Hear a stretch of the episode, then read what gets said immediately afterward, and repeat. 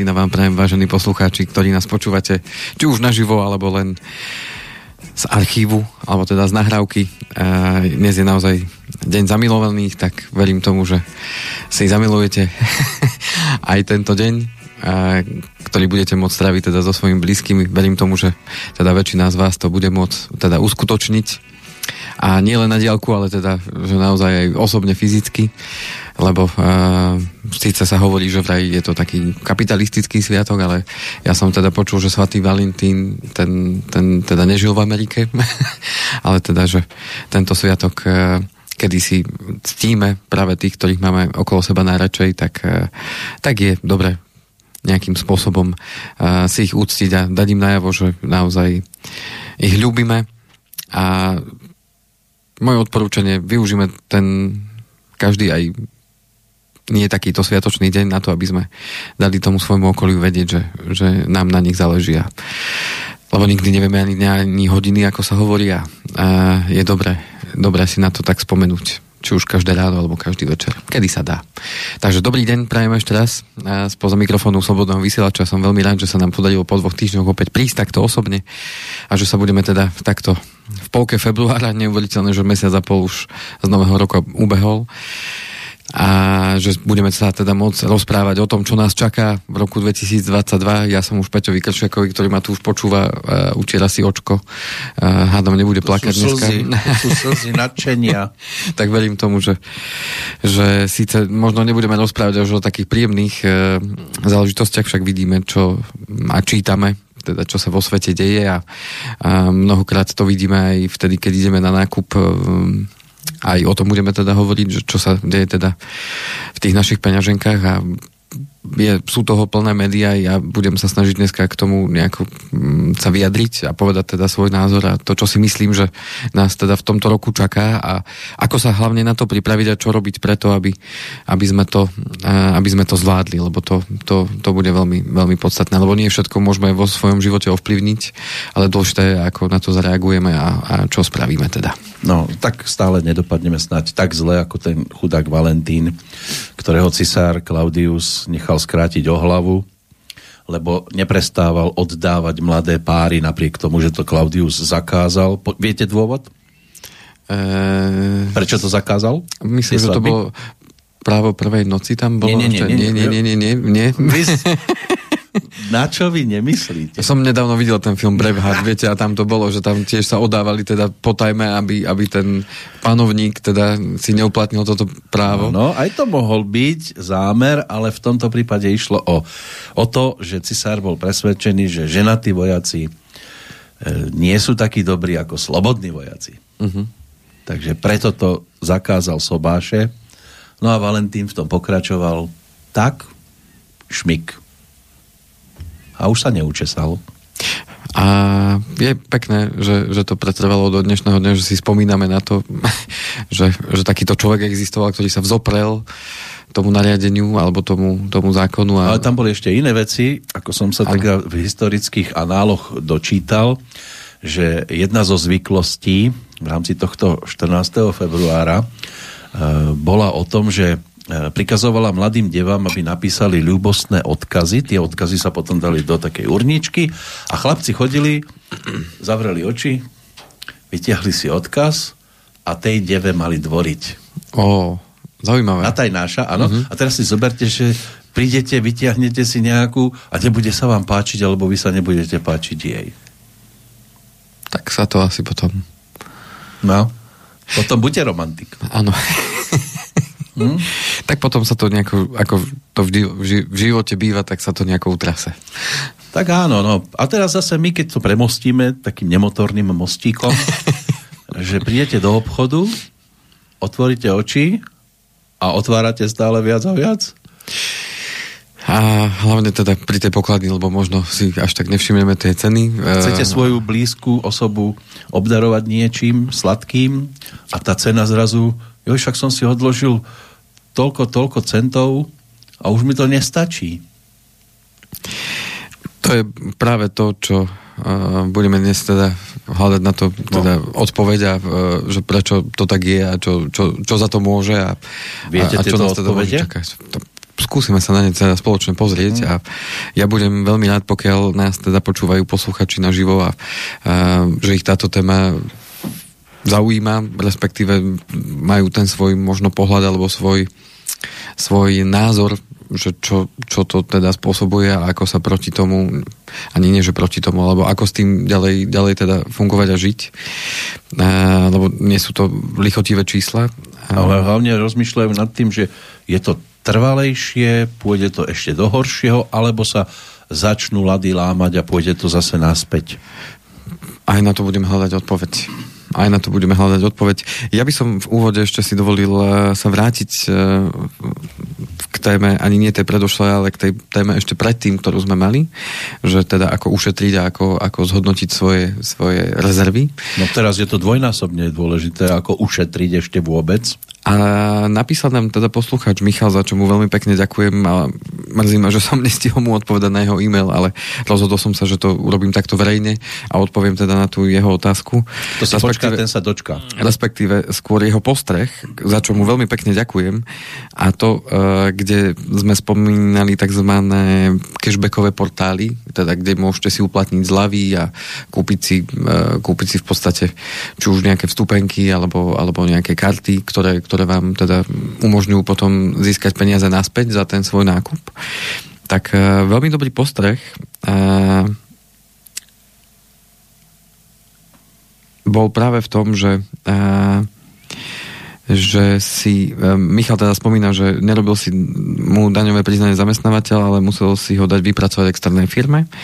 A tá ho upozornila teda na to, že aj keď sa jedná o malú sumu, ktorou takýmto spôsobom získate, tak mali by ste ju zdaniť. Dokonca uh, mi poslal aj odkaz na, na portál finančnej správy, kde sa presne o tom hovorí. To znamená, že, že aj je to zmluvný vzťah, kde na základe toho, že v rámci cashbackového portálu si niečo teda takýmto spôsobom získate späť a uplatníte si takýmto spôsobom uh, v podstate zľavu, čo predstavuje v podstate zdaniteľný príjem z pohľadu finančnej správy.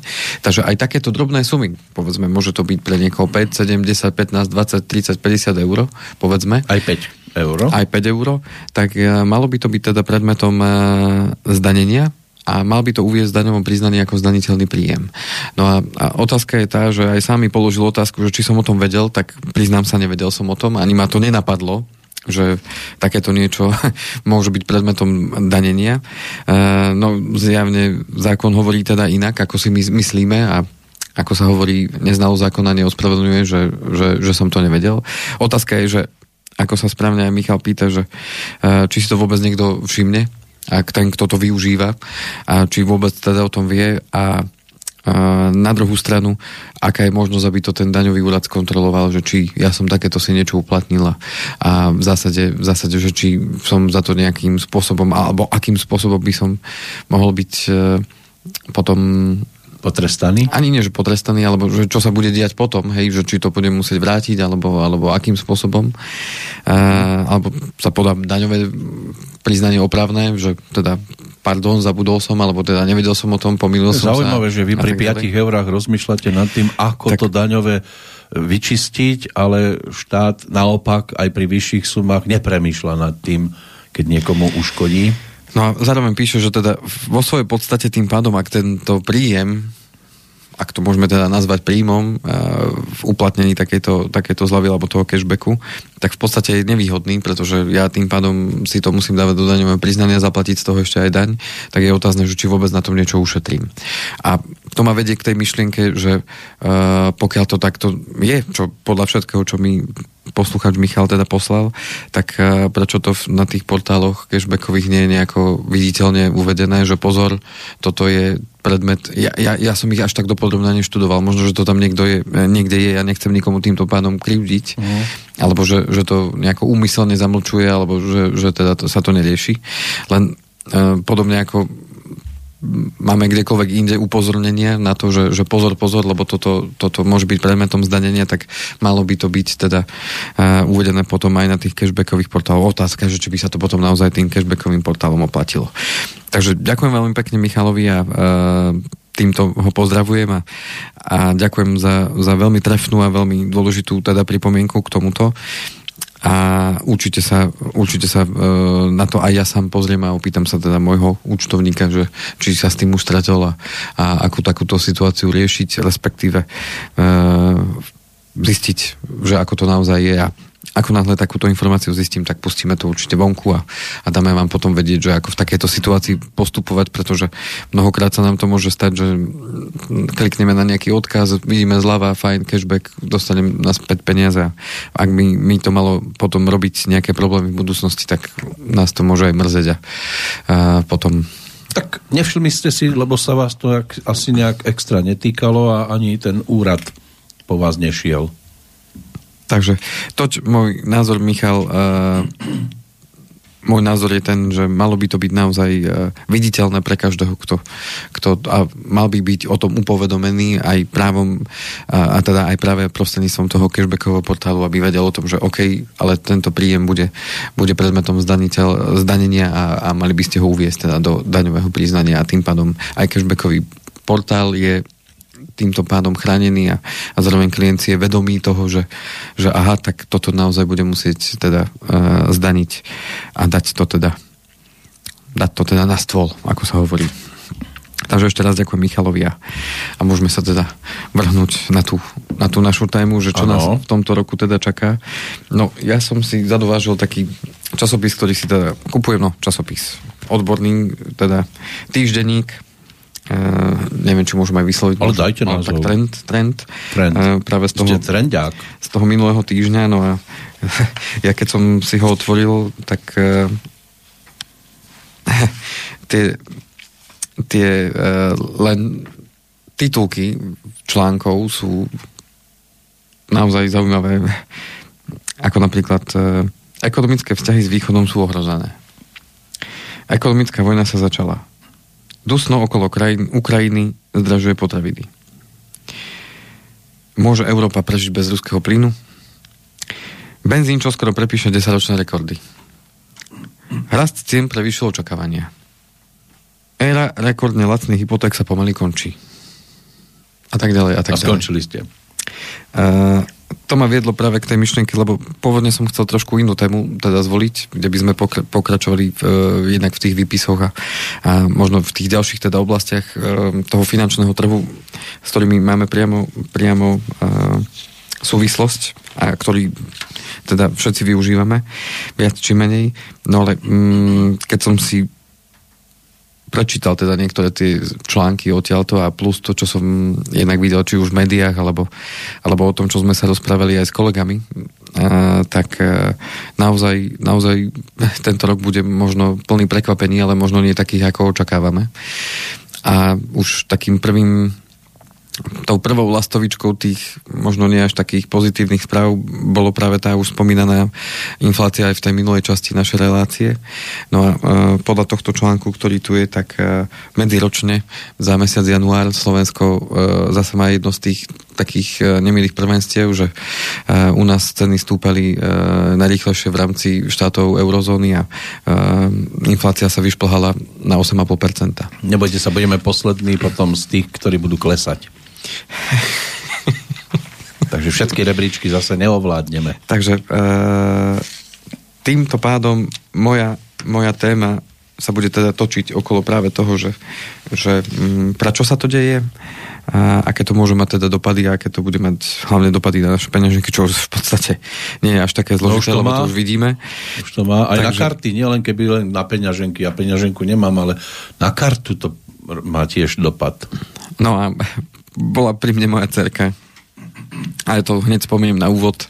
A, a ona keď si prečítala ten, ten, ten názov témy, že čo nás čaká v roku 2022, tak bola veľmi milá a povedala, no zábava. Áno. tak ja som si to tu poznačil, zábava že zábava. graduje, graduje. Takže nás čaká určite zábava. A, a zase, zase to závisí od toho, aký uhol pohľadu na to zvolíme. No, hneď prvou témou, ktorá nás e, tak e, zasahuje je práve teda tý, to zvyšovanie e, alebo teda tá inflácia, ktorá, ktorá nás teda čaká. A nie, že čaká. Ha, už som, už som predbehol to, čo som chcel povedať, ktorú už zažívame a ktorá nás pravdepodobne ešte stále čaká. A čo s tým súvisí, je určite mm, aj tá eskalácia toho napätia v rámci Ukrajiny. No a uh, tu nájdeme kopec článkov, nájdeme kopec uh, videí aj, aj, aj všetkého možného.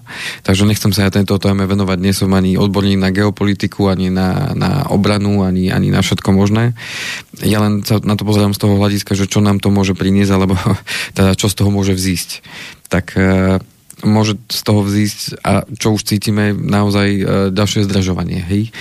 Pretože to obilie, z ktorého sa robí múka, z ktorého teda sa pečie chleba, rožky a tak ďalej, tak e, to sa zdražuje.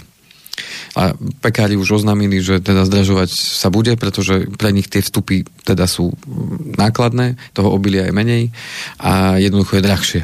Hmm. A tým pádom bude drahšie všetko. Aj teda ten chleba, ktorý si my v konečnom dôsledku teda kúpime. Že nás to neprekvapuje. A, otázka, je, otázka je, že ak by tá situácia naozaj e, na tej Ukrajine sa, sa vyhrotila ešte viac, čo zjavne si niekto praje, uh, tak uh, ten prepad do ekonomickej krízy, kde podľa mňa už sú dvere otvorené, tak, tak by bol ešte rýchlejší a ešte viac by sa to prejavilo, pretože vieme, aké sú tie väzby geopolitické, že jednoducho všetko je so všetkým previazané a hlavne teda my sme uh, malá krajina, ako Slovensko, my sme jednoducho závislí od tých okolitých krajín a nehovoriac o tých úplne základných závislostiach, ako, eh, ako, je, eh, ako sú energie.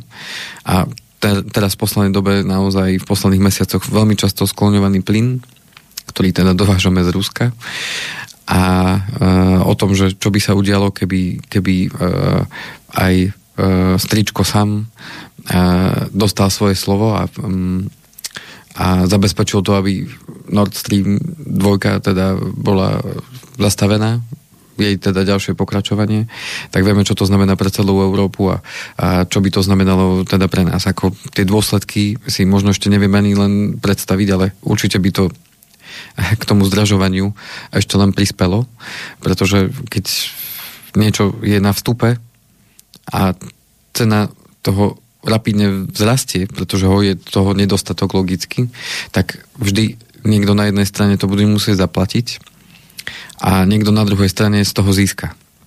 A ako sa vždycky hovorí, kibono, v koho prospech, tak e, zase keď sa vydáme po stope peňazí, tak zistíme aj to, že, že kde ten prospech pôjde. A mm, to možno není až také zložité, aby čo človek vnímal a pochopil, že aj podľa tých vyhlásení všetkých e, strán, že, že kde, kde, kde to všetko skončí. A, um, ja chcem len povedať to, že my ako malá krajina sa môže zdať, že my k tomu nemáme čo povedať, ale aj to, či už konáme alebo nekonáme a to, ako konáme, tak uh, dáva určitý obraz o tom, že čo sa nám teda môže udiať a, a možno budeme prekvapení, že sa to môže udiať aj veľmi rýchlo.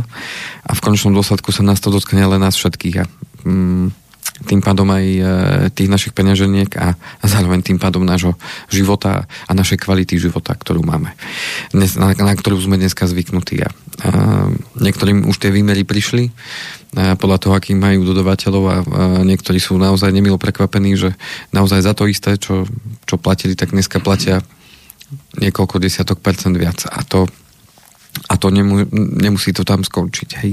To znamená, že... E, ešte môže byť horšie. Ešte môže byť aj horšie a, no. a, a otázka je, že ako to potom, ako to potom zvládneme. No, uh... Už trestáme tých, ktorí chodia do Polska. Že si chodia súdruhovia do Rakúska nakupovať dlhé roky. To nevadí. No.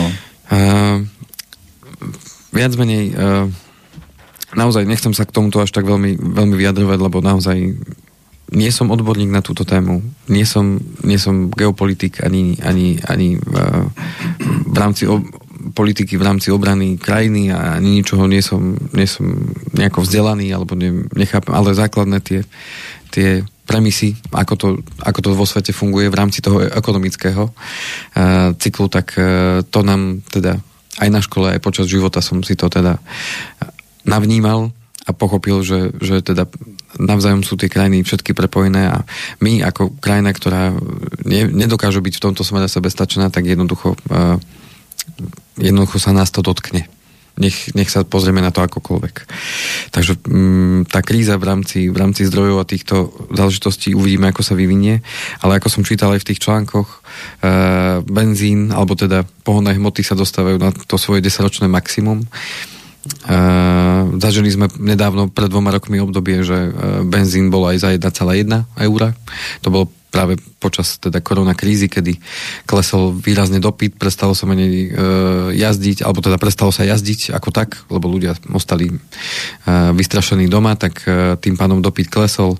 Čo mali zase tie ropné spoločnosti obrovský problém, pretože nemali kde skladovať, lebo mali teda pri, pripravené, uh, pripravené tie prevádzky na to, aby, aby teda vyrábali určitý objem a potom bol problém, takže to bol problém číslo jedna, ale dnes máme zase problém, že, uh, že dopyt sa znovu ako keby dostal na tú úroveň 2019, ak je aj vyšší. A ne, nestihajú, to, nestihajú to pokryť, tie dodávky tak ako by bolo treba a tým pádom aj tá cena nám rastie. Takže aj podľa tých prognóz, ktoré som teda čítal v tých odborných článkoch, takže vôbec není uh, uh, nejakou utopiou, že sa dostaneme kľudne aj na 1,6 eur za, za benzín. A to, nie sme ďaleko. A, a, to už, a to už teda v najbližšom období sa to môže tak udiať. Lebo už je 1,5 už je 1,5, mm. takže tým pádom e, áno, môžeme sa dostať aj tam a veľmi rýchlo a vieme, čo to opäť znamená. To znamená, že opäť je to vstup, kde, kde v konečnom dôsledku tým, že my aj dovážame toho veľa, tak e, tým pádom aj tie prepravné spoločnosti dvíhajú svoje náklady. Zároveň e, aj vďaka tomu, že teda e, korona kríza, e, tak tie kamiony nejazdia tak, koľko by ich bolo treba, tým pádom cena dopravy rastie. Teraz sa ukazuje, a, tá, a tam, a tam, tá, že nie sme sebestační, že si to nevieme tu vyrábať a, a prípadne na nejakých bicykloch prevážať ale musíme to dovážať zo zahraničia a tým pádom sú tie potraviny v tých cenách na pultoch, akých sú. Čiže odpoveď na tú otázku, že čo nás čaká v roku 2022 z pohľadu cien tých tovarov a služieb, ktoré si dneska kupujeme, nič nenasvedčuje tomu, že by to uh, v najbližšom období, to znamená v nejakých mesiacoch, že by to malo nejako, nejako klesať. To znamená, že mm. tá inflácia bude teda pokračovať ďalej, pretože problém je na vstupe. A Áno, a zase ja keď sa vrátim ano. ešte k, teda k tej cene kvôli tomu dovážaniu zo zahraničia, zase na druhej strane nie je nikde napísané, že by Slovák Slovákovi to predával lacnejšie. Veď vidíme, ako to by vyzeralo len v prípade rúšok, ano. ktorých cena stúpla automaticky štvornásobne a nikto nezakročil, že to je proste niečo neslýchané v čase krízy a, ohrozenia, ako to os, o, ospevovali že niekto tu takto začne na to, zarábať na pomôcke, ktorú si potom od vás vyžadujú, aby ste ju nosili. Áno. To je najhoršie. A mala zachraňovať. To je taká odbočka, ale ono to s tým trošku aj súvisí, lebo žiaľ, my sme takí. Ceny hore je jednoduché zdvihnúť. Áno. Dole to už idú pomalšie. No tu sa dostávam k tomu, že z toho, čo som zachytil v médiách, tak vláda sa chystá, že e, chce kontrolovať teda e, spoločnosti a teda obchodníkov. E, chce ich kontrolovať v tom, akým spôsobom tvoria ceny. Zrazu. A chcú, chcú im akože sa pozrieť na to, ak, ako je tá cenotvorba robená, to znamená, aké majú, za koľko oni nakupujú, aké majú vstupy v jednoduchosti. Hmm. Na čo zase podnikatelia a teda... A štát firmy, ten plyn, čo zdvihol Hej, to sa kto pozrie na to? A, a filmy zase hovoria o tom, že, veď, že, to, je, že to je teda proti, proti všetkým tým obchodným pravidlám, že jednoducho tá cenotvorba je pre každého, pre každého tá jeho. A ja, ja s tým do istej miery súhlasím, pretože ten, kto rozhoduje o, ten, kto rozhoduje o tom, že či niečo kúpi alebo nekúpi, je samotný zákazník. Áno. To znamená, že ak niekto premlčí cenu, Dobre. tak ten zákazník rozhodne o tom, že či si to kúpi alebo Ale si to nekúpi. Chodíte na tržnicu? Áno. Stalo sa, že prišiel človek, ktorý predával rajčiny na tržnici podstatne lacnejšie ako všetci ostatní. Áno. Aby ste videli, ako na ňo tlačili, aby to zdvihol do ich úrovne. Áno. A tu, tu chcem povedať práve to, že to je práve to, že vždy, vždy to tak bude. Keď niekto bude veľmi lacný, tak uh, niekto si povie, OK, to je veľmi lacné, to ja nekúpim. Ja, ale ale boli, lebo, lebo, boli kvalitné tie rajčiny. Na druhú stranu, ten, kto sa presvedčí, že tá rajčina je v poriadku a uh, chutiami sú dobré a tak ďalej. No, oni mali medzi sebou a, proste áno. dohodu, pod túto sumu nejdeme áno, a prišiel áno. niekto, kto to vedel v pohode dať lacnejšie. A bolo zle. A bolo zle. E, to sa deje aj na tej vyššej úrovni. No samozrejme. Hej, na tej vyššej úrovni. A samozrejme tie, tie ceny sú nejakým spôsobom nastavené, takže v podstate vláda, ako, zatiaľ to bolo len ako návrh, že by to ako išlo riešiť, tak samozrejme sa tomu postavili. Otázka je, že či, do akej miery to bude, uh, bude napomocné um, v rámci regulovania cien, povedzme, pretože otázka je tá, že, že, že či to naozaj v realite pomôže. Že či to, či to naozaj sa potom nepraví zase niekde inde, pretože otázka je, že ako to pomôže tomu, tomu konečnému zákazníkovi, ktorý si teda kúpi tú rajčinu, že či mu pomôže tá regulácia tej ceny, alebo, alebo mu v konečnom dôsledku nepomôže.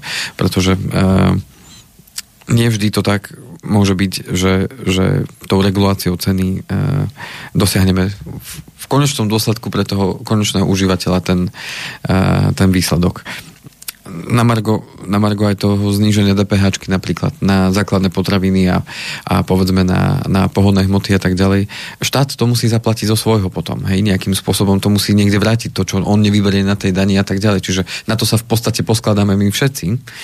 A to, že, že nie, niečo je lacnejšie tak v konečnom dôsledku sa na to, na to poskladáme my všetci, lebo tá daň zase stúpne niekde inde, akože ten štát není bezodná studňa, uh, že na jednej strane dá, na druhej, na druhej uh, potom vždycky zvyšuje, pretože jednoducho takto, takto je postavené. To znamená, že ako sa hovorí, jednou rukou dáva, druhou berie a to je práve o tom, že, že či to naozaj dokážeme, dokážeme tak nastaviť, aby to bolo spravodlivé pre všetkých. Lebo niekto si môže povedať, OK, ale ja paradajky nekupujem, ja sa môžem vykašľať na to, že tam regulujete ceny, keď toto, toto regulované napríklad nie je. Už by sa potom mohol nastaviť aj taký nebezpečný precedens, že OK, tak tu regulujete ceny tohto a prečo neregulujete ceny tohto, čo nám uniká napríklad ceny nehnuteľností napríklad, hej, ktoré vy, vystrelili raketovo 25% v priemere, uh-huh. stúpli ceny nehnuteľností.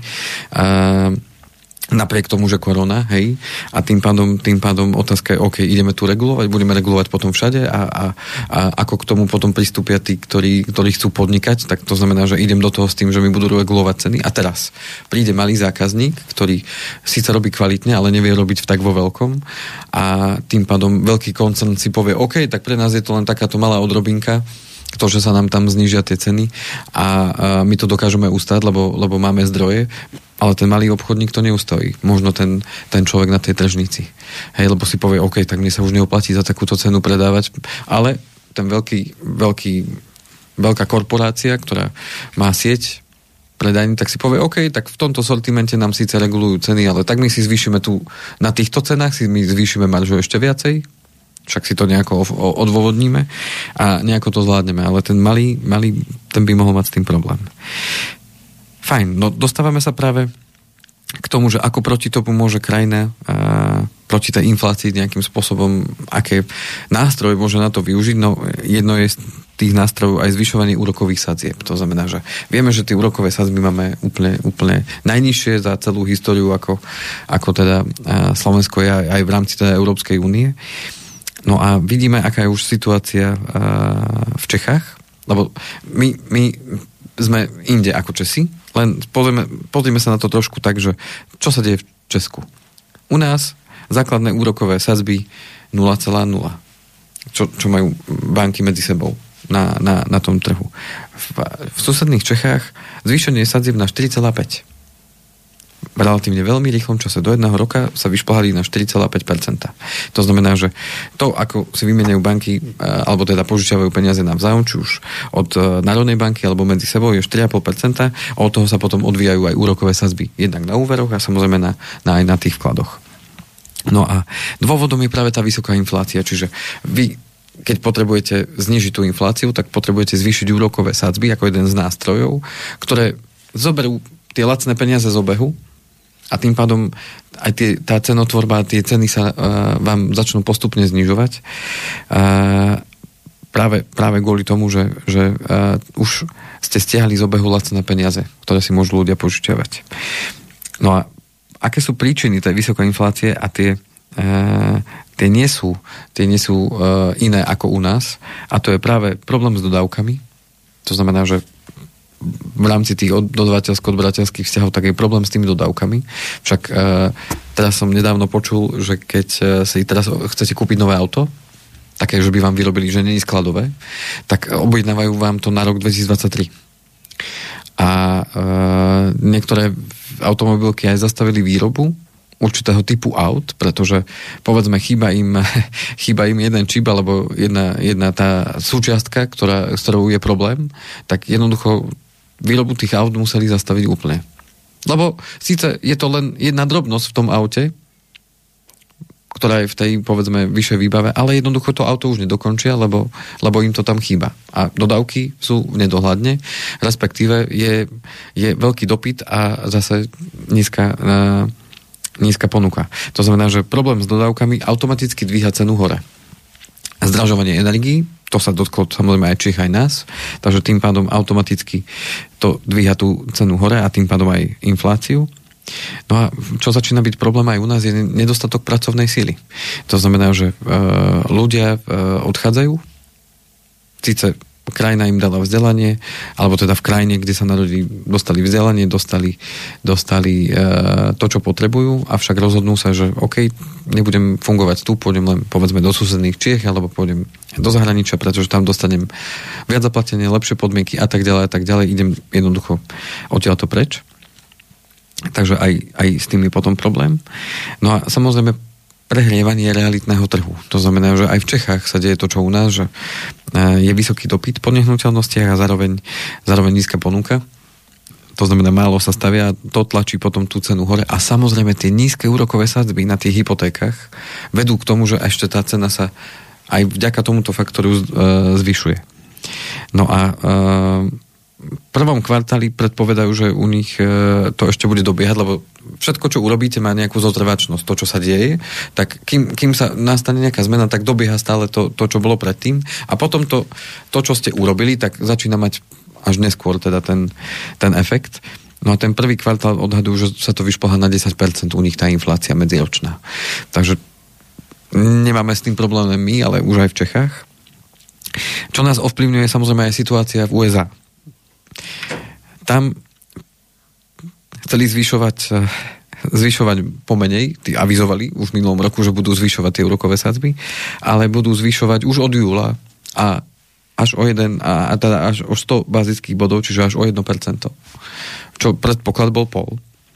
Takže tým pádom bude sa aj u nich e, zvyšovať úroková sadzba a rýchlejšie, ako sa predpokladalo, čo bude zase e, iný signál pre, pre tú ekonomiku a aj, aj pre tú globálnu ekonomiku. A u nich takisto vysoká inflácia, viac ako 7,5%. No a, a tí, ktorí to možno sledujú, keď teraz prejdeme na situáciu v Európskej únii, tak Európska únia od minulého roka zmenila retoriku, hneď teda začiatkom februára a to, že nečakali, že tá inflácia bude taká vysoká a zjavne budú musieť pristúpiť k zvyšovaniu úrokových sadzieb napriek tomu, že v minulom roku ešte tá prognóza nebola taká a, a bolo avizované, že v roku 2022 úrokové sadzby Európska centrálna banka zvyšovať nebude. Už teraz vo februári dali avízo, že pravdepodobne v tom poslednom kvartáli dojde prvému tomu navyšovaniu, nikto nevie okolko, či to bude pomalšie, či to bude rýchlejšie. E, ešte to možno ani sami nevedia. A keď hovoria o poslednom kvartáli, kľudne to môže byť aj tak, že to bude e, aj v treťom. To znamená, že e, nemusí to byť len, len v tom poslednom.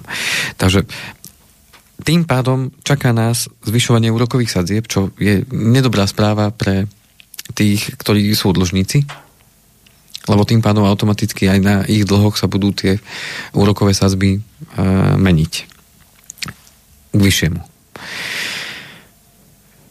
Toť. No, keď spomínate aj tú Českú republiku, tak je taký článok, kde sa píše, že inflácia v januári medziročne stúpla v Českej republike na 9,9% z decembrových 6,6%. Medzimesačný rast o 4,4% je dokonca najvyšší v histórii samostatnej Českej republiky od toho 93. roku. Za prudkým zvýšením stoja predovšetkým zdražovania energií, tradičná januárová zmena cenníka tovaru a služieb alebo zdražovanie pohodných hmôt a potravín. takže medzimesačne zrástli teda tie spotrebiteľské ceny v januári o 4,4%, čo bolo najviac od toho januára 93, čo vychádza teda z dát Českého štatistického úradu. Takže veselo je aj u nich. No, dokončím to teda z toho veľkého obrazu idem k tomu nášmu Slovensku. Ďakujem, ďakujem za, za bližšie uh, informácie k Českej republike. Tak u nás teda tá uh, miera inflácie na Slovensku v januári bola teda 8,5%. To znamená, že je to naozaj rast, ktorý sme už dávno nezažili a, mm. a zjavne všetko nasvedčuje tomu, že tie obdobia nízkej inflácie alebo toho nízkeho rastu cien, e, lebo keď ja si len otvorím jednu stránku, e, keby som bol pripojený na internet, hneď to bude. Ja len ešte tu tak pozerám na tie niektoré pasáže, medziročne ceny elektriky po decembrovom poklese v januári vzrástli o 18,8%, plyn dokonca o 21,5% čo sa logicky Hm? Zvyší sa vstup, automaticky výstup, to, čo vyrábam alebo čo ponúkam, no. tak sa automaticky zvyšuje. Z potravín rastli e, alebo zrýchlili rast cien predovšetkým e, polotučné trvanlivé mlieko a zemiaky o 16%, cukor dokonca o 21,1% a vodie, e, obu a odev tam došlo o nárast e, alebo k nárastu o 17,4. Hovoríme o Českej republike. Výrazne vstúpli aj ceny v doprave. Automobily boli drahšie o 11,1 desatina a pohonné hmoty a oleje zdražili o 28,1 desatina Veľmi pekne. No, a tak tí, ktorí sa v tom pohybujú, tak vidia to sami dokonca tu, že e, v medzimesačnom zrovnaní alebo porovnaní spotrebiteľských cien stúpli v prvom mesiaci uh, najviac od januára 93 teda uh, tie o 4,4 spotrebiteľské ceny. Aj v tomto prípade sa na naraste cien podpísalo zdražovanie bývania, kde elektrika oproti decembru zdražila o takmer 39% a zemný plyn o 31%. A to sú už čísla neskutočné. Neskutočné. Keď si dobre predstaví človek, že o 30% viacej budem platiť za to isté, no. že čo to, čo to bude znamenať v tom, v tom uh, mojom výdavkovom liste. Dával hej. som stovku a zrazu 130. Šups. Tak. Keď som spomínal tu uh, to obdobie nízkej inflácie, tak uh, od roku 2005 kde v 2005 bolo napríklad 3,8, v 2006 3,6, 2007 2,4 a postupne to klesalo, až sme sa dostali dokonca do záporného čísla v rámci inflácie, to už bola naopak opak de, inflácia, deflácia, čiže sme sa dostali v roku 2014, že minus 0,13 a v roku 2015, pardon, to bolo 2014 minus 0,13 a 2015 minus 0,46. To znamená, že ceny sa v priemere ako keby ešte znížili. No a potom sme mali 0,22 2016, 2017, 1,96, 1,87 2018. No a e, 2021 už máme 5,06. To je inflácia na Slovensku za, po, e, za posledný rok 5,06. Za mesiac teraz oproti minulému roku máme 8,5. Takže tým chcem povedať, že to obdobie tých nízkych sadzieb a obdobie tej nízkej inflácie je pravdepodobne za nami. A nepredpokladám, že toto je nejaký len krátkodobý výkyv, ktorý sa teda utial a, a že e, o pol roka sa budeme tešiť z nižších cien, také, aké sme mali predtým. Tým chcem povedať to, že e, nechcem ja strašiť, ako hovorí bývalý náš pán prezident, prestaneme sa prosím strašiť toto skôr není strašné, to je len konštatovanie toho, čo, čo sa naozaj reálne deje a čo nás, čo nás môže teda v budúcnosti čakať. Preto, e, čo s tým, čo s tým teda môžeme robiť? No, má to dve, dve roviny. Jedna rovina je tá, ako som spomínal, keď mám dlh, že čo to, čo to teda bude znamenať pre mňa. A druhá rovina je, e, keď, keď mám peniaze, ktoré mám ja neviem, na rezerve, alebo mám niekde odložené, alebo respektíve mám nejaký majetok, ktorým, s ktorým teda potrebujem niečo robiť, aby sa zhodnocoval, tak uh, vždycky je to tak. keď sa zvyšujú úrokové sadzby, nie je to dobré pre dlžníkov, ale naopak e, je to dobré pre tých, ktorí ten kapitál vlastnia, pretože e, tie banky automaticky nebudú dvíhať len úrokové sadzby na úveroch, ale aj na vkladoch.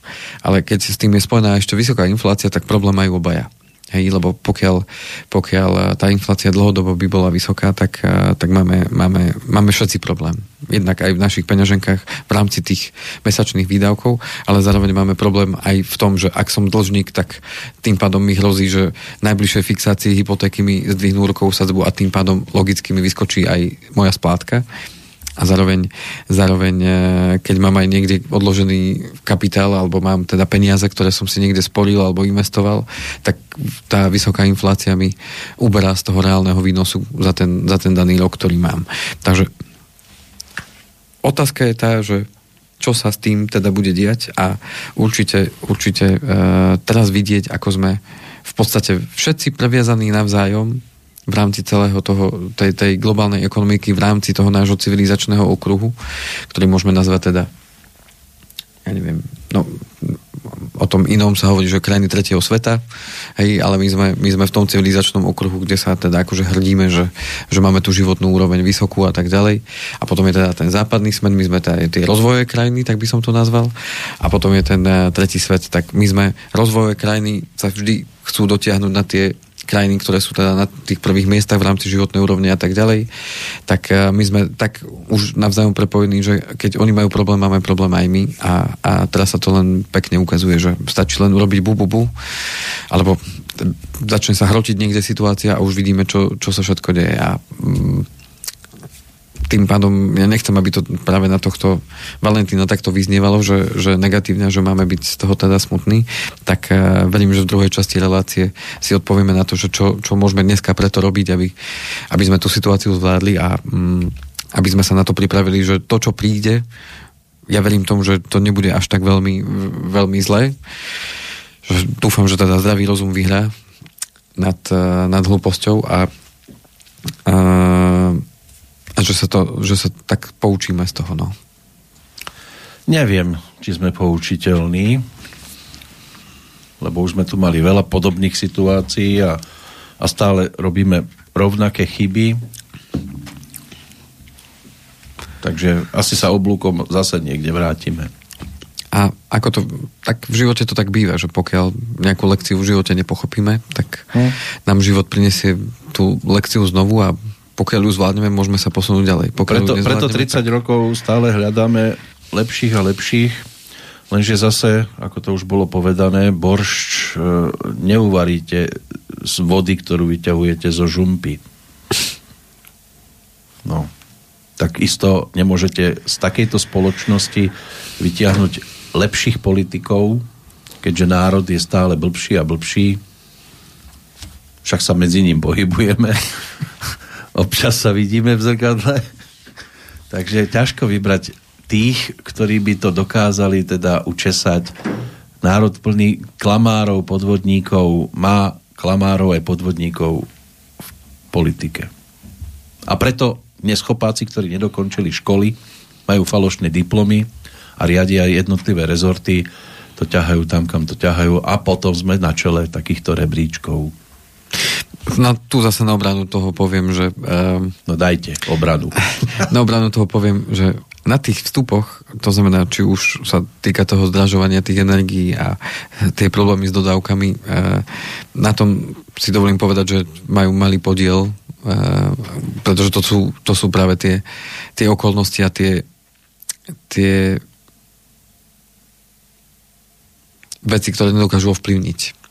To znamená, že to, to je jednoducho, s čím potrebujem počítať a jednoducho potrebujem uh, sa s tým nejako vysporiadať a, a nastaviť tú politiku. To je aj, možné, aj, aj, že aj všetko ovplyvniť oni nemôžu a všetko tiež sami nepokazili, že to sa niekde inde rúca, ale ukazujú nám, ako vedia korčulovať v tom. A zatiaľ sú to také kvintačky, ktoré majú na nohách, že je to dosť tragické sledovať. Takže, takže skôr ide o to, že uh, uvidíme, uvidíme, dáme si pesničku. Chcete pesničku? dáme pesničku. A tú, ktorú sme sa bavili, že si dáme? že sa svet ano, zbláznil? Môžeme si dať. No, lebo Lenka Filipová má dnes narodeniny, tak nám zaspieva.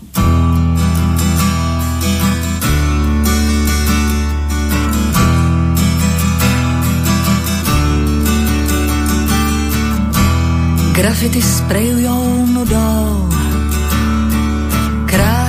co tvárnil sám čas. Z básní jsou slogany Svět ukrad varhany v nás. Roletu ruskou teď hrajem Jezdí se na červenou v novinách, na stáncích z vlků zas beránci jsou.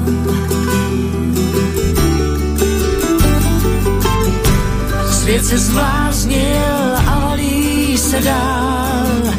Svět se zbláznil a valí se dál.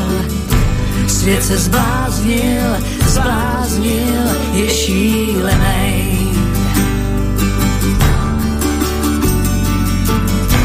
Svět se zbláznil a valí se dál. Svět se zbláznil a valí se dál. Vím, že stejně je dál mi souzenej.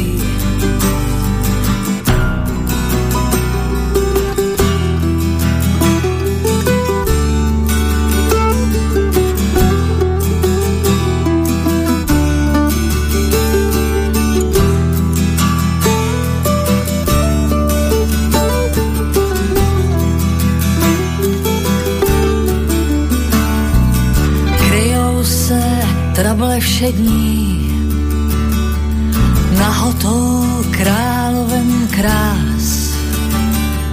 Chcem jen to nejdražší, nějak se poplašil čas. Ti, co jsou okolo zpátky, píchnou si na chvíli sen Léčitel noční trápení v den.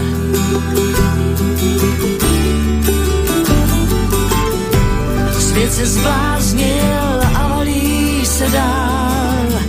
Svět se zbláznil a valí se dál. Svět se zbláznil, zbláznil, je šílenej. Svět se zbláznil Svět se zbláznil a valí se dál.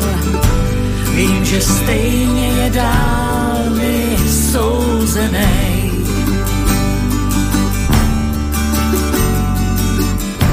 Svět se zbláznil a valí se dál. Svět se zbláznil a valí se dál. No, svet sa zbláznil, ale ide ďalej. Tak toto videl vo svojom texte Pavel Vrba, ktorý to... Úha, už je to 25 rokov, keď to otextoval pre Lenku Filipovu a tá si dnešná narodeninová oslávenkyňa nazvala celý album práve podľa tejto skladby, takže on sa zbláznil už aj v 90 rokoch. V podstate každé 10 ročie prináša moment, keď máme tento pocit. Však, pán Kovalčík. Áno, že sa svet zbláznil. Áno, niekedy máme ten pocit silnejší, niekedy iba tak A možno sme a... sa zbláznili len my, keď to tak vidíme. Že vlastne všetko je v poriadku. Všetko je v poriadku, však slnko svieti, voda láka a postavme si snehuliak. Aj keď teraz, no neviem, január a pozrite sa na ten dvor. Jar? Ja už sa teším. Ja sa neviem dočkať, ale to ešte asi mesiac musím vydržať. Ešte chvíľku treba vydržať, ale ešte zima. Zima tu je stále, ešte Večer si to treba cítiť, užiť. Ale cez deň je to krásne na prechádzku. Boli sme, boli sme e, včera na Krajko, krásne počasie bolo. A pre tých, ktorí na sú... obede, na, mali ste králika na nie, obede? Nie, nie, nie, boli na sme kopci. na kopci na králikoch. Uh-huh. A tam je taký krásny kopec, e, ešte predtým, ako vidíte hore, e, na, tam, kde je lyžiarske teda stredisko. Výjdem. Vyšuchtám sa, lebo to už sú také strminy. Tak tam, ako je to spodné parkovisko, tak tam sme len prešli a cez ten bal snehu, čo tam je odprataný a bol zamrznutý sneh a išli sme dole kopčekom a ten kopec je naozaj dlhý. Uh-huh. A, Už stehna a, bolia potom. a naozaj bol, bol sneh po kolena, alebo zamrznutý, takže ste sa neprebárali. No a deti boli, a čo, čo deti? Aj my sme boli z toho úžasnutí, ako parádne sa tam bobovalo, deti mali boby so sebou, tak mm. deti išli prvú jazdu a potom hneď my, že ideme aj my, tak sme sa dospeláci bobolo ako deti. Tak má... som si zaspomínal na tie staré časy. Boby takže... a vy máte bobky. A, no a potom nakoniec to tak skončilo, že my sme sa bobovali a deti popíjali čajík a sledovali, ako si rodičia užívajú. tak, takže bolo to, bolo to fajn. No verím, že vás poteší aj pozdrav od Michala, že ďakuje za odpoveď takže počúva aj dnes, pozdravujeme ho. Ďakujem pekne, Michal, ešte raz. A pozdravujem aj ja. No, tak poďme sa pozrieť v tej finále tej relácie, nech to ukončíme nejako. nejako mm, máme tak 10 minút. Lebo určite by sa dalo o tom rozprávať veľa a, no. a, a šprtať sa v tom. Nechajte a, si to a, na ďalšie pokračovanie, lebo k tomuto sa asi žiaľ budeme musieť vrátiť. Ja alebo... nechcem ísť až do takých detailov, samozrejme, mm, keby tu bol ekonóm, tak samozrejme môžeme tu, alebo niekto kto by chcel ísť do, do nejakých e, veľkých podrobností alebo do hĺbky v rámci jednotlivých tých tém, tak určite by sa dalo o tom rozprávať hodiny a hodiny. E, ja to chcem skôr poňať tak, že čo máme my robiť vo vzťahu k tomu, aby, aby sme tú, tú situáciu zvládli, ktorá teda môže byť aj horšia ako je dnes. Mm.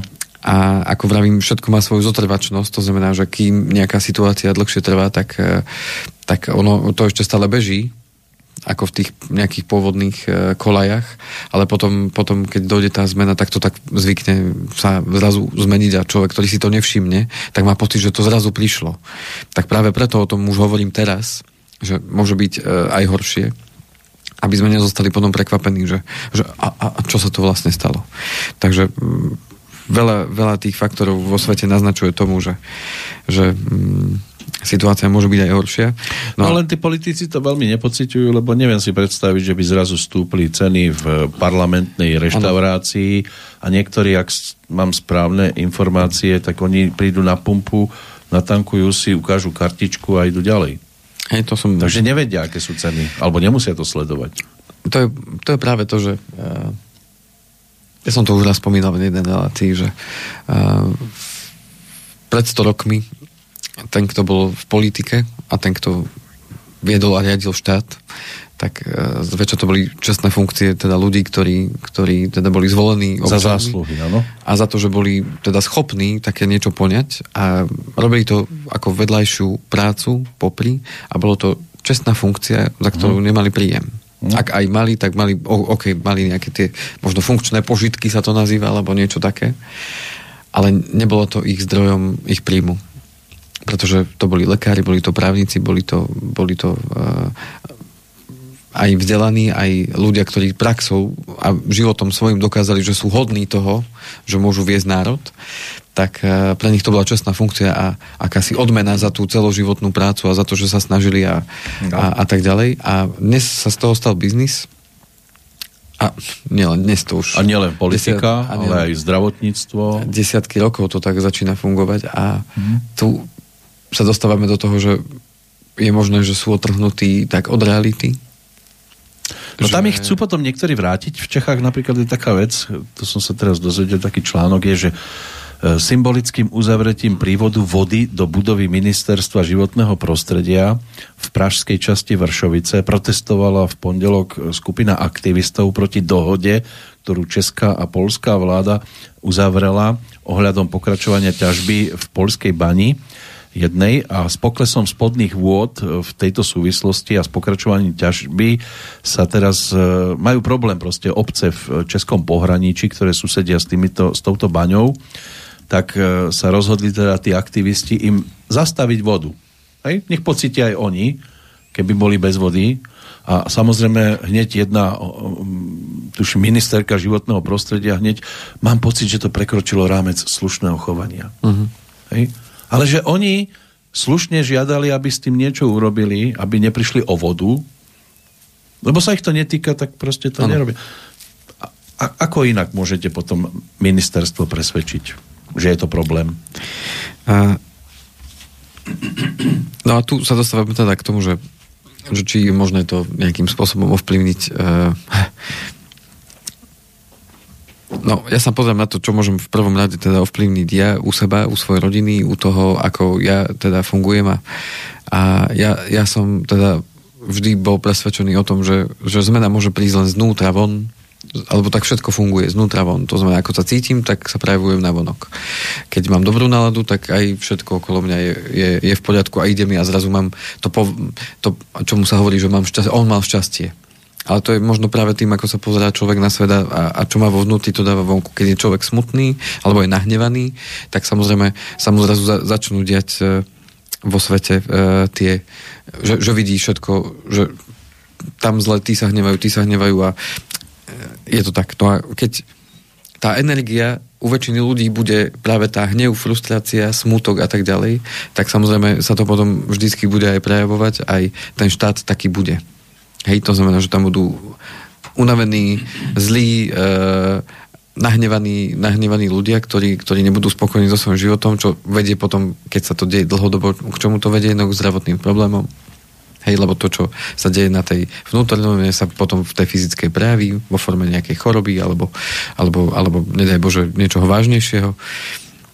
To znamená, že ono to všetko zase aj v tomto smere súvisí a preto ja sa na to pozerám tak, že to, čo môžem ja ovplyvniť, som ja sám a to, ako ja fungujem, ako ja vnímam a potom zároveň budem to žiadať aj od tých, ktorí budem mať tú možnosť voliť. To znamená, že pokiaľ ja som správne nastavený, že OK, ja som, mám hodnoty, čestnosť, pravdovravnosť a, a to, že si budeme vzájomne pomáhať a tak ďalej. A nepokradnem. A, a, a tak ďalej, tak jednoducho tým pádom budem aj takého človeka, človeka chcieť, aby ma viedol. Ale pokiaľ viem o tom človeku, že on taký nie je, tak nemám dôvod mu dávať svoj hlas a dávať niekomu hlas len za to, že to akože menšie zlo. A je pekne na obrazovke to je na zváženie každého z nás. To znamená, že skôr či neskôr, ak chceme žiť v inom svete, tak aj tie pravidlá nastavenia toho, akým spôsobom budeme si voliť toho, kto nás má viesť a kto nás má zastupovať v otázkach, kde, kde je jednoznačné, že nemôžem sa aj vyznať vo všetkom, ale tým mhm. pádom tu ide o to, že potrebujem niekomu dôverovať, veriť.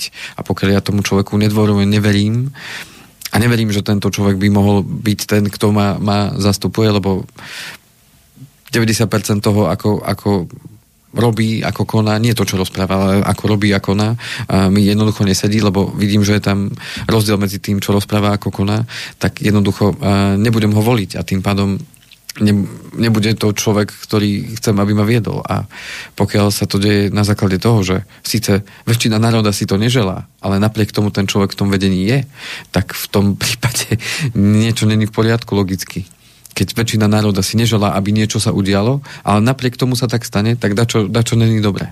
Uh-huh. Lebo logicky, ak ja si predstavujem demokraciu v tom zmysle, že OK, tak keď väčšina chce niečo, tak nech, nech to tak je. Ale keď uh, väčšina niečo nechce, ale napriek tomu sa tak udeje, tak uh, dačo je zle. No buď to nevidia, alebo to nechcú vidieť, mm. alebo musia konať tak, ako konajú, lebo sú niekým držaní za niečo, čo by im inak, keby to stlačili, zdvihlo hlas, tak potom to tak vyzerá, ako to vyzerá. Vieme asi, o čom hovoríme. Ano. V ostatnej dobe tu bolo niečo, čo dve tretiny Slovenska odmietali. Napriek tomu ideme cez mŕtvoly. Ale nie je to len to, je to aj v ďalších oblastiach. A viete, ako mne by nevadilo, keby to schválili, ale spôsobom granda a nie hulváta. No? Lebo aj doma budeš ticho, tak to som povedal, lebo bude bitka. No, no tiež som sa búril. Jasné. Ale keby mi prišiel otec povedať, pozri sa, toto, toto, toto, takto sa veci majú, keď to neurobíme, bude takto, takto, takto. A už mám vyložené veci, hej? Tak to pochopím, hádam, možno. Áno. Bolo by to ťažké, ale asi by som sa potom vedel zmieriť s určitými vecami. Ale nemôže to byť o tom, že vám niekto začne nadávať do neviem čoho všetkého, radšej to tu ani nebudem spomínať, lebo to je proste tragický slovník. Ano. Tak potom je to proste zle. No, ale že horšie je, že vám presadia, ja neviem, do kuchyne, že bude, tam bude kobra a čuš, no ale vy s tou kobrou musíte žiaľ žiť. Takže čo môžeme robiť? No, a dá sa ešte niečo robiť, keď tú kobru musíte tam strpieť? No momentálne sa vrátim k tomu, čo môžeme urobiť my na tej našej, našej bytostnej úrovni. To znamená, ja ako človek, ja ako moja rodina, ja ako moji, povedzme, blízky, ja, uh, ja už v tejto fáze aj ja a moji klienti, ja a moji spolupracovníci, čiže v tých vzťahoch, ktoré máme vo svojom okolí, tak jednoducho zaujímať sa o svoje okolie a zaujímať sa aj o tie, o tie svoje financie. To znamená, to, čo nás možno predtým až tak netrapilo, že nejaké výpisy nám prišli, alebo že, že ako sa tie veci vlastne majú, tak uh, začať sa o to zaujímať. OK, um, ako som na tom ja, ako sme na tom na tej miske váh, to znamená, toľko to mám dlhy a toľko to, toľko to mám, mám svoje rezervy. Ako, je to vyvážené, alebo čo prevyšuje? Keď si to predstavím ako takú... Naberám vodu každý mesiac. Keď si to predstavím ako hojdačku, viete, keď dvaja sa hojdajú, tá, tá, tá, čo je v strede. V strede je teda stred a takto to tak sa dvaja hojdajú. Áno, a ano. každý má svoju sedačku na Áno, presne tak. No a teraz, keď na, naložíte na jednu stranu uh, 80-kilového chlapca hmm. a na druhú stranu 35-kilovú dievčinu, tak asi sa veľmi nepohodajú, pokiaľ sa ten chlapec nerozhodne, že sa chce hojdať. No počkať, nezastaví to skôr, ako ano. ten chlapec nebude chcieť tak, prestať. Presne tak. A tým pádom ten chlapec môže urobiť to, že chlapec si sadne, a devčina bude hore kričať, že púsť ma dole, púsť ma dole, ja sa bojím. A chlapec, kým ho to bude baviť, tak tak bude sedieť a bude sa, mm-hmm. bude sa z toho tešiť. Vy myslíte tú, tú a, veľkú tyč a na každej konci áno, áno, je tak, sedačka. Tak, áno, ja tak, som myslel, že tú, áno, áno. tú loďku, ktorý... Nie, nie, nie, nie, myslel som tu, áno. že sa dvaja hojdajú. Áno, on keď si sadne, sebe, áno. tak ona má smolu, musí len zoskočiť. A teraz, keď si to predstavíte vo vzťahu k vašim financiám, alebo k čomukoľvek, keď majú, majú byť dve strany nejako vyvážené, tak pokiaľ ja mám na jednej strane naložené, naložený, e, povedzme, nejaký dlh, ktorý ma stojí nejakú energiu, lebo ja musím tie peniaze vyrobiť. To je moja energia, to je môj život, ktorý ja niekde dávam mm. a tým pádom splácam ten, ten dlh. A na druhej strane uh, som teda uh, ja a moje rezervy a pokiaľ moje rezervy uh, sú také, že ledva, ledva by som akože z toho prežil, tak ak nastane nejaký problém, že zrazu ešte mi tu viacej naložia na ten dlh, lebo, lebo mi zvýšia úrokovú sazbu. Mm. Nedaj Bože, ja tu prídem ešte o časť peňazí tým, že mi to jednak ukrojí inflácia, lebo musím o to viacej platiť za to isté, či už za potraviny, za energie a tak ďalej. To znamená, z toho, čo som mal, tak mi ešte zoberú. Takže som ako keby ešte ľahší a ten dlh je ešte ťažší, tak ja potom na tej pomyselnej hojdačke hore sedím, kričím. Už vám nezostane a... nič iné, naozaj len skočiť. A, a žiadam o pomoc a tým pádom čomu sa dostávam, je to, že jednak zaujímať sa o seba a nie len o seba, ale aj o tých ľudí okolo seba. A možno aj sa opýtať, ako sa majú a, a či, či je všetko v poriadku, či možno nepotrebujú pomoc, lebo postupne sa dostávame k tomu, že fungovať v komunite bude oveľa podstatnejšie ako to, že či e, mám doma e, televízor taký alebo taký, alebo, alebo neviem čo, ale fungovať v komunite, lebo každý niečo vieme. To znamená, že jeden vie, uh, ja neviem, robiť s drevom, ďalší vie uh, robiť povedzme s, uh, s kovom, ďalší robí uh, v takej spoločnosti, kde, ja neviem, sú telekomunikačné. Každý niečo vieme a navzájom si môžeme oveľa viac pomôcť, ako nám pomôže nejaká, či už vládne nariadenie, alebo, alebo, alebo nejaká vec, ktorú, ktorú vláda schváli alebo neschváli. To znamená, že toto je to, čo môžeme my urobiť navzájom, navzájom si pomôcť. Tam, kde pomôcť môžeme. Ja nepomôžem asi teraz niekomu na, na východe, ktorý žije niekde a má, má problém vôbec prežiť. Ale môžem pomôcť práve tým ľuďom okolo a ukázať tak, aha, veď vy si pomáhajte tiež. Veď máte ľudí okolo seba, tak si pomáhajte. Nie, že len zakývam susedovi a, a, a, niekedy ani to, no však na čo? Takže toto je práve to, čo môžeme teda v prvom rade urobiť. A potom, keď sa vrátim k sebe, no výdavky a príjmy, to znamená, potrebujem sa o to viacej zaujímať a snažiť sa o to, aby moje príjmy boli vyššie ako výdavky. A teraz, to je práve o tom, čo sme sa vždycky veľakrát rozprávali, hľadajme spôsoby a práve aj s tými ľuďmi v tej komunite hľadajme spôsoby, ako si môžeme všetci navýšiť príjem. Nie, že aby mne bolo dobre, ale hľadajme spôsoby, ako si spoločne môžeme pomôcť a navýšiť si príjmy, alebo naopak znížiť tie výdavky, lebo spoločne môžeme niečo zdieľať a tým pádom môžeme, môžeme uh, sa mať všetci lepšie. Nielen, že ja na úkor ostatných, ale spolu všetci. A týmto dáme aj návod k tomu, aj možno ostatným, že aha, veď dá sa takto fungovať. Dá sa takto navzájom si pomôcť. Čo len, že urobím niekomu nákup, čo len drobnosťami, ale postupne sa to môže rozvinúť do naozajstnej spolupráce na tom, aby sme sa mali lepšie, aby sa nám žilo lepšie. Jedna štúdia, o ktorej sa už hovorilo aj v iných reláciách, hovorí práve o tom, že študovali po, po dobu, myslím, že 75 rokov, neviem koľko, koľko vedcov sa tam vystriedalo, ktorí prevzali to žezlo a tú štúdiu e, pokračovať ďalej, kde skúmali, čo je vlastne e, ľudské šťastie. A že prečo niektorí ľudia uh, sú úspešní a prečo niektorí nie. Prečo niektorí umierajú nešťastní a sami a prečo niektorí uh, umierajú šťastní s tým, že ich život bol naplnený. Viete, aké bolo zistenie za tých 75 rokov? Tí, ktorí ste to možno nepočuli? Ľudské vzťahy. Ľudské vzťahy sú dôležité. Nie kto, koľko má peňazí, kto ako je úspešný, kto aký dosiahol level vo svojom zamestnaní alebo, alebo, alebo kdekoľvek. Ľudské vzťahy to, aké mal vzťahy so svojimi najbližšími, to znamená so svojou rodinou, aké mal vzťahy so svojimi kolegami, so svojimi priateľmi, súrodencami. Toto bolo to podstatné, kedy tí ľudia sami povedali na sklonku svojho života, že toto si uvedomili za celý ten svoj život, že toto malo svoj zmysel. A mnohokrát to práve tak v tom živote tých ľudí vôbec nevyzeralo. Na jednu stranu boli úspešní, ktorí vyzerali, že budú úplne úspešní a šťastní v celom živote. A práve títo umírali sami a nešťastní. Práve kvôli tomu, že toto nefungovalo. Takže... Ono, existuje taká pesnička Zomrieť na skúšku.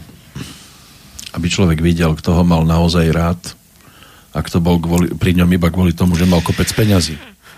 Alebo že robil nejakú službu stále dookola. No, toto by si mali aj tí ľudia, ktorí majú viac peňazí, uvedomiť, že či je s nimi ten človek, ktorý s nimi je, kvôli tomu, akí sú, alebo kvôli tomu, čo majú. No, posledná poslal také odporúčanie. Ja viem, že tá situácia je mnohokrát nepriaznivá a že nás vedie k tomu, že fú, tak veď mám príjem a nikdy som nebol síce na úveri, ale tak požičiame si, veď to rýchlo splatíme, veď, lebo v práci hovoria, že všetko bude v poriadku a tak ďalej. Neriešte, prosím, nepriaznivú situáciu úverom, pokiaľ to naozaj nie je nevyhnutné. Radšej to riešte tým spôsobom, že hľadajte spôsob, ako si ten príjem navýšiť. Ak naozaj musíte ísť do toho úveru, tak naozaj len to minimum len to minimum, naozaj minimum, ktoré potrebujete na to, aby, aby ste si zabezpečili to, čo potrebujete. Ale potom všetká snaha má smerovať práve k tomu, aby ste si vytvorili dostatočnú rezervu čo najskôr. Aby keď príde podobná situácia, ste použili tie peniaze z tej rezervy, nie z toho ďalšieho úveru, ktorý príde, lebo z toho je potom to čeltovo kolo, ktoré, z ktorého je veľmi ťažko von. A tie, úverová pasta, ktorá zaklapne a, a človek potom naozaj sa stáva otrokom, pretože nezabudnite na to, že keď si raz niečo požičiame, budeme to musieť jedného dňa splatiť a vrátiť naspäť. A tým pádom zvážte, koľko energie stojí to, že sa požičiate niečo a koľko sa zavezujete dopredu na celý možno svoj život, že čas tej energie svojej životnej, toho života, budete venovať práve tomu, že budete splácať niečo, čo možno už ani neviete, na čo ste si požičali. A to sú práve tie spotrebné úvery. Nevravím o hypotéke, hej, to jasné. Dneska naozaj ten systém nám nedáva inú možnosť len zobrať si tú hypotéku, keď chcem bývať sám. Ale na druhú stranu nedáva nám uh, tým pádom návod, že berte si na všetko len úvery. Hoci by to niektorí naozaj chceli. Banky z toho profitujú neskutočne ale skôr sme, naučme sa naozaj, ako staré matere hovorí, prikli sa takou perinou, akou, na akú máš a tým pádom neberme si nič navyše, hoci máme pocit, že dneska sa nám darí. Dneska je takto, o pol roka, o rok môže byť úplne inak. A tým nechcem strašiť, chcem len vás vyzvať k tej obozretnosti a práve k tomu, aby sme si navzájom pomáhali a navzájom jeden druhého vnímali a iba spoločne môžeme, môžeme sa posunúť ďalej. Dobre. To z mojej strany. Uh-huh. Na dnes všetko už sme aj tak prekročili, hádam aj 10 minút. No, zase. Zase sa... Tak neviem. sme si zase povedali, ako sa svet točí a budeme si mať možnosť na zase o dva týždne na tomto mieste povedať viac. Verím tomu, že bude to niečo, čo opäť nám pomôže k tomu, aby sme sa mali trošku lepšie a že takáto téma hoci sa možno niekomu nepáči, ale je dôležité sa o tom rozprávať, pretože ako ste pekne povedali, keď je doma situácia, vysvetlia mi, že čo sa deje, a že prečo je potrebné sa takto správať, tak vtedy to aj ľahšie pochopím a lepšie to zoberiem to za svoje a stanem sa súčasťou tej rodiny a nie, že som len ten, kto počúva, ale ten, kto to potom aj ďalej tvorí. Takže buďme aj my tvorcami svojho života, nenechávajme to len v rukách niečoho, čo nemôžeme ovplyvniť, ale prvé, čo môžeme ovplyvniť, sme my sami a naše správanie, naše cítenie a to, ako, ako vnímame ten svet a keď to zmeníme u seba, potom môžeme očakávať od ostatných. Tak všetko dobré vám prajem k dnešnému, teda ešte raz valentínskému dňu a, a nech sa máte ako chcete. A do počutia v lepších časoch. Do počutia.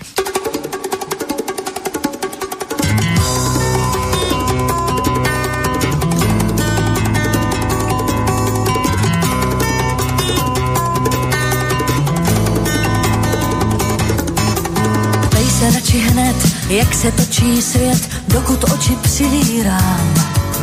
Vždyť víš, že si vybírám a ty si ten pravý Ptej se radši hned, jak se točí svět, rychleji, když přijdeš blíž.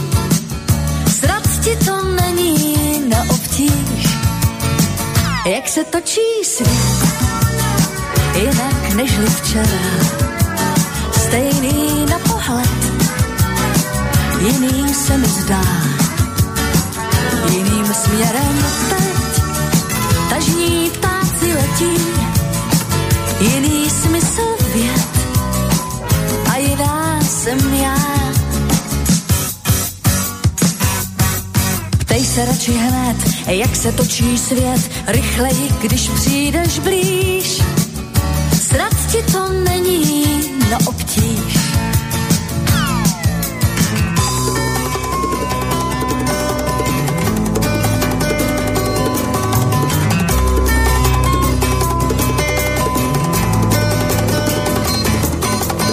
Ptej se radši hned, jak se točí svět, pokud tě to zajímá. Příliš si mě nevšímáš, tak co mi zbývá?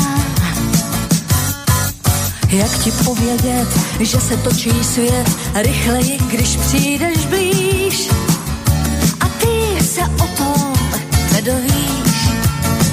Jak se točí svět, jinak nežli včera. Stejný zdá. Jiným směrem teď, tažní ptáci letí, jiný smysl věd a jiná jsem já. Jak ti povědět, že se točí svět rychleji, když přijdeš blíž a ty se o tom nedovíš. Jak se točí svět, jinak nežli včera, stejný na pohled, jiný se mi zdá, jiným směrem teď, tažní ptáci letí, jiný smysl věd a jiná jsem já. Jak se točí svět, jinak nežli včera, stejný zdá jiným směrem.